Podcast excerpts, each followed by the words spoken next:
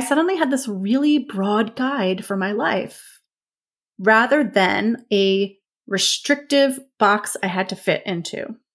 And by understanding my identity more in terms of these values, and by letting go of all that pressure, it's easier to not fuse myself to my struggles with PMDD.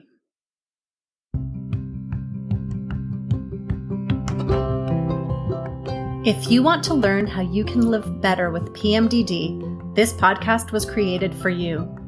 This is Mindfulness for PMDD with Diane. I'm Diane, and I'm a registered dietitian and lactation consultant. I'm also a mom, a PMDD warrior, and a trauma informed mindfulness teacher. And this is where I discuss topics related to PMDD through the lens of mindfulness and meditation, and where I share all about how mindfulness has gotten me to a place of greater peace and acceptance with my PMDD. I also chat with people who have helped and inspired me along the way so they can share their wisdom with you too. So let's get started.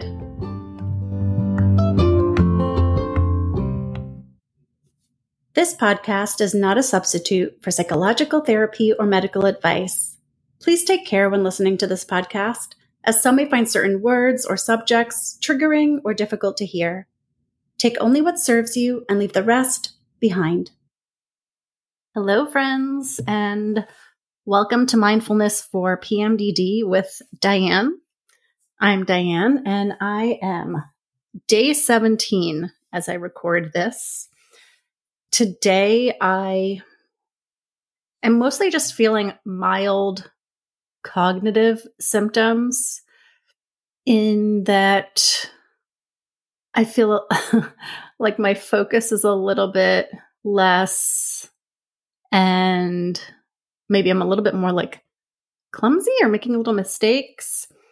I kind of just, you know, I was running errands and I kind of just kind of went into autopilot and went to one grocery store, got got there, got inside before I realized it totally wasn't where I was meaning to go. And it made a difference because I was going to get prescriptions, which were not at the grocery store that I went to. Then I was kind of navigating to somewhere else for another errand and just completely, I don't know, I can't even say that I like misread the directions or misheard the directions. I just kind of went rogue and, and went on my own, which would have been fine if I was going in the right direction or knew what I was doing, but I didn't and had to, you know, re reroute. Just a few funny little things like that today that made me realize that, oh, I'm a little bit slower today. I'm a little bit spacey. Maybe my focus isn't so good today. But you know what? That's kind of the worst that it is today. And that is great because physically my body feels good and emotionally my mood feels good. Whereas this past weekend, so as I record this, it is Wednesday, and this past weekend was Labor Day weekend here in the States. And I was, oh, just a mess. I was experiencing extreme lethargy to the point that my limbs just felt so heavy and like they required so much energy to move. And doing just kind of normal household daily tasks was really taxing and was making my body really tired. It wasn't like a fatigue or an exhaustion where I felt like I needed to go to sleep or perhaps didn't get enough sleep, you know, something like that. This was a like a full body weakness. And then it also came with a lot of brain fog. So the cognitive symptoms were actually worse a few days ago. And now today I'm actually in a pretty good place. But man, I don't know if it was maybe a blessing in disguise that I had some really horrific days over the long weekend when no one had to be at school or work and we really didn't have any big plans. So I guess it's a good thing, but at the same time, it kind of meant that we all we all just didn't do too much. And I feel like maybe if I had been feeling better, that we maybe, you know, would have had a couple more adventures as a family over the long holiday weekend. I just wonder if maybe we would have taken advantage of the weekend more. But here's the thing I was completely incapable of doing anything. What I needed was to rest and take care of myself. And that's what I did. And that's what I gave myself. And that's, that's a good thing.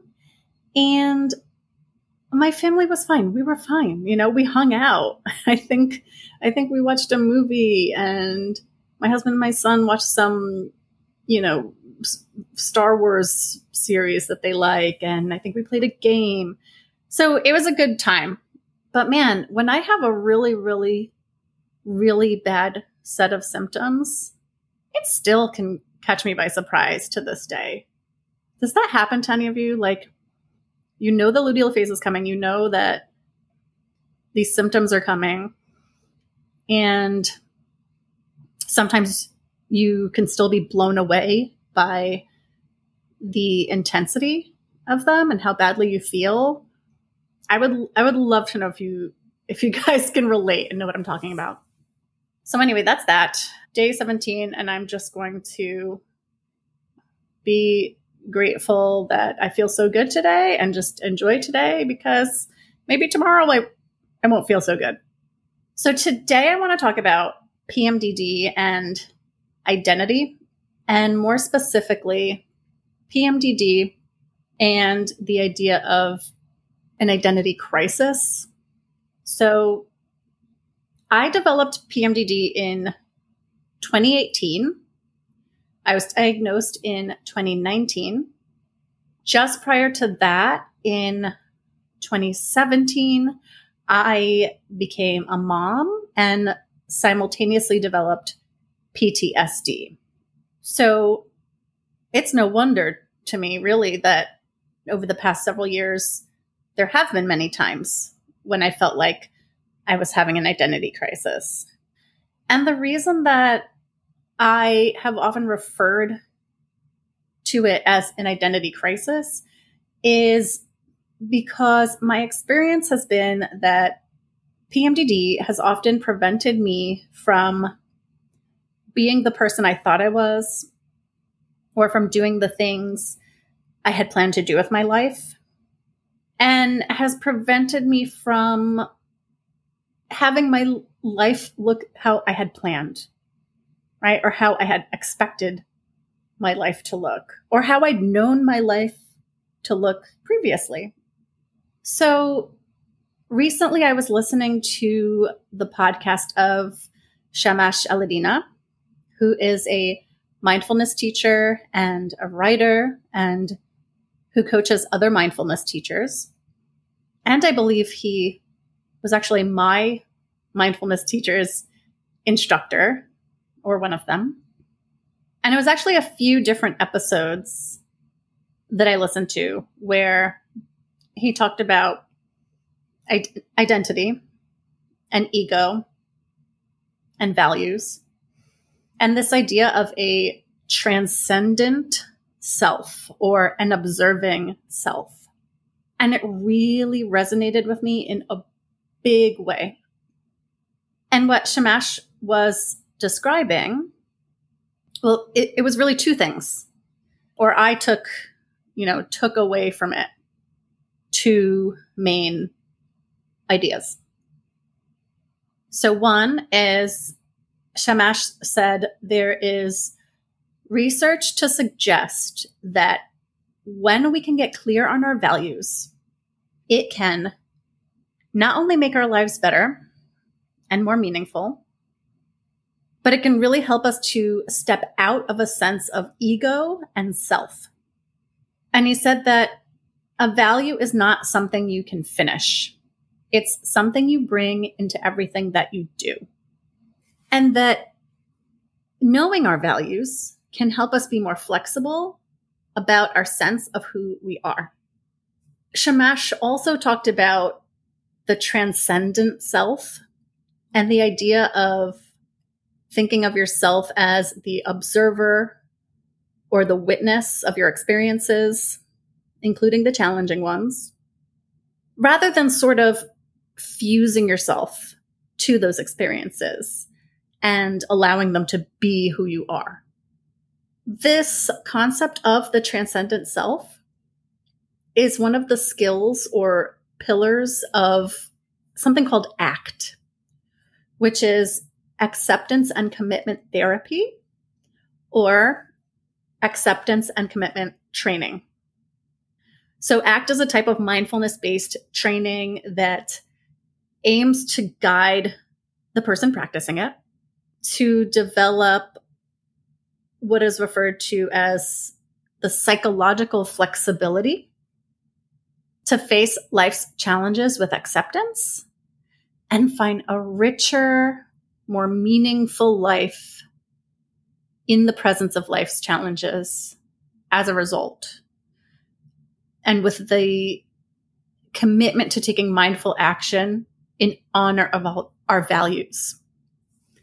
So the objective of ACT is to guide us to a more value based life, a richer and more meaningful life. And it's not about taking away the bad thoughts and feelings. It's about learning to live with them in a way that we can feel better about, in a way that serves us, in a way that helps us feel better in our life. And so in ACT, there are these six pillars or what's called core processes that help develop that psychological flexibility. And so I won't get into that today, but the point is this idea of the transcendent self is one of those pillars or one of those skills. Now, while ACT is used as a psychological therapy, it can also have a wide variety of applications, in which case it can also be referred to as acceptance and commitment training. And so while I'm not a psychologist or a therapist, I am fascinated by ACT and have had a lot of exposure to the principles of ACT and how they can be incorporated into mindfulness practice. And I have experienced using ACT in my own mindfulness practice and am currently taking a course on ACT. So you'll be hearing more about ACT from me over time. Okay, so back to this idea of the transcendent self. So, as Shamash explains it, the transcendent self is also about being more flexible about your sense of who you are which is one of those things that just really jumped out at me. Being more flexible about your sense of who you are and being able to move your attention towards what's meaningful to you. Transcendent self is about being clearer about your values and what makes your life worth living and what kind of life do you want to live. Okay, so that that's what I kind of took away from some of these podcasts I was listening to by Shamash, right? So then around the same time, I was listening to David Treleaven. David Treleaven has written and talked a great deal about trauma informed mindfulness. And he was actually doing a, what he called at the time, final podcast episode, where he was saying that he had come to a natural break in his trauma informed mindfulness work, where he sort of felt like he had said everything he wanted to say and did what he set out to do and was going to move on to the next thing. But he wasn't quite sure what the next thing was. And so he mentioned this idea of the midlife crisis But he said that actually, maybe he was having a midlife opening or was trying to see it as a midlife opening, opening himself up to whatever is next for him. And, and that one just kind of hit me like a ton of bricks as well.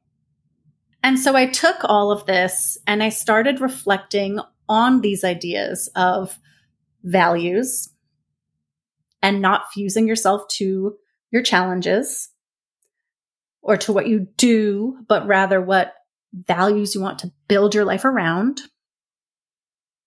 And I also thought about this idea of opening up and broadening your sense of self. And I decided to do a little exercise.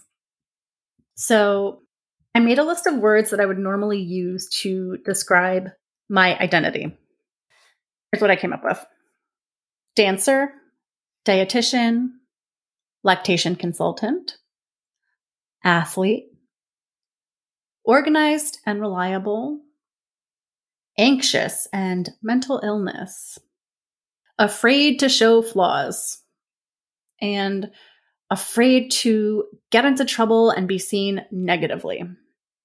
And I looked at that and I thought, wow, that is a lot of pressure to put on myself, right? Because the first handful are about things I do, which, you know, can change or circumstances may change and, and, and they have. And then the second set are almost pressuring me to not be a human being if I can avoid it. So then I made a second list. I looked at each of the items on my original list and I wondered how can I shift these to be more about the underlying values? So, why are these things important to me? What drew me to these activities and professional roles? What is actually important to me in my interactions with others? And here's what I came up with movement, health, connection, curiosity, adventure, kindness, being true to myself, being compassionate with myself and with others, and congruence, meaning showing up just as myself exactly as I am and being open about that with others so that my inside experience matches up with my outward expression. And I also wrote function over perfection. And I realized that this new list, and by the way, there's a lot more reflecting I can do and will do to understand my values better. But I immediately realized that this new way of viewing myself offered me more possibilities and more openness and spaciousness for my life. I can carry all of these things through my life, day in and day out regardless of what my capacity is for doing a particular job or a particular activity. And I can carry all these things with me every day without any pressure. And so by reframing my identity and sense of self into its underlying values, I suddenly had this really broad guide for my life rather than a restrictive box I had to fit into. And by understanding my identity more in terms of these values, and by letting go of all that pressure, it's easier to not fuse myself to my struggles with PMDD. And it's easier to honor my identity, my values, no matter how much I'm struggling on any given day. And no matter if I'm all brain foggy or bound to my sofa, I'm still me. I'm still me. So there's an idea for you. If you'd like to give it a try, if you feel like PMDD has been sending you into a bit of an identity crisis, or if you're feeling fused to your PMDD, like, I guess this is me now. I am PMDD and PMDD is my life. You can try reframing the way you would normally describe yourself into the values underlying those descriptors. You can also play around with reframing your sense of identity based on how you'd like to show up in the world using adverbs that end in ly, for example. So you might like to approach life curiously, kindly, courageously, compassionately. I don't know why I'm using all the k sounds, all the c words and k words, but you get the point. Or hope you get the point. And then if you like, and if you feel ready, you can take it a step further and you can explore how you can bring those values into your life. So I get myself a video dance class once a month to honor my values for movement and health. This podcast allows me to connect, to be honest and put myself out there, and hopefully to help others, thereby honoring my values for connection, kindness, truth, compassion, and congruence. So, what can you do to honor your values and bring them into your life in a practical way?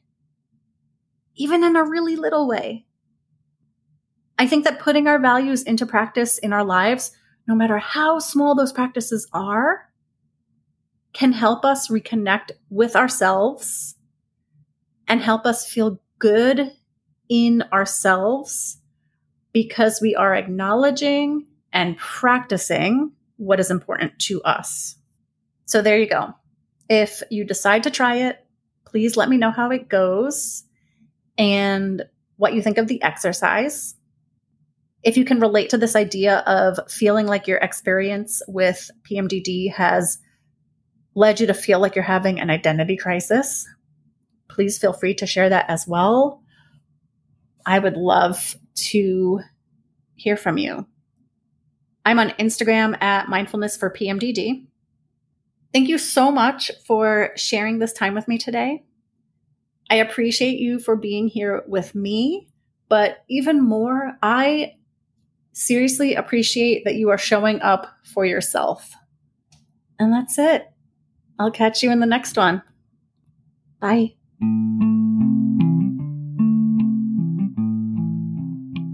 Thank you so much for listening. If you liked the show, please subscribe wherever you get your podcasts. For links to everything mentioned in this episode, you can check out the show notes. And you can find me, Diane DeJesus, on mm. Instagram at mindfulness for PMDD. Now, I invite you to pause, take a breath, and look around.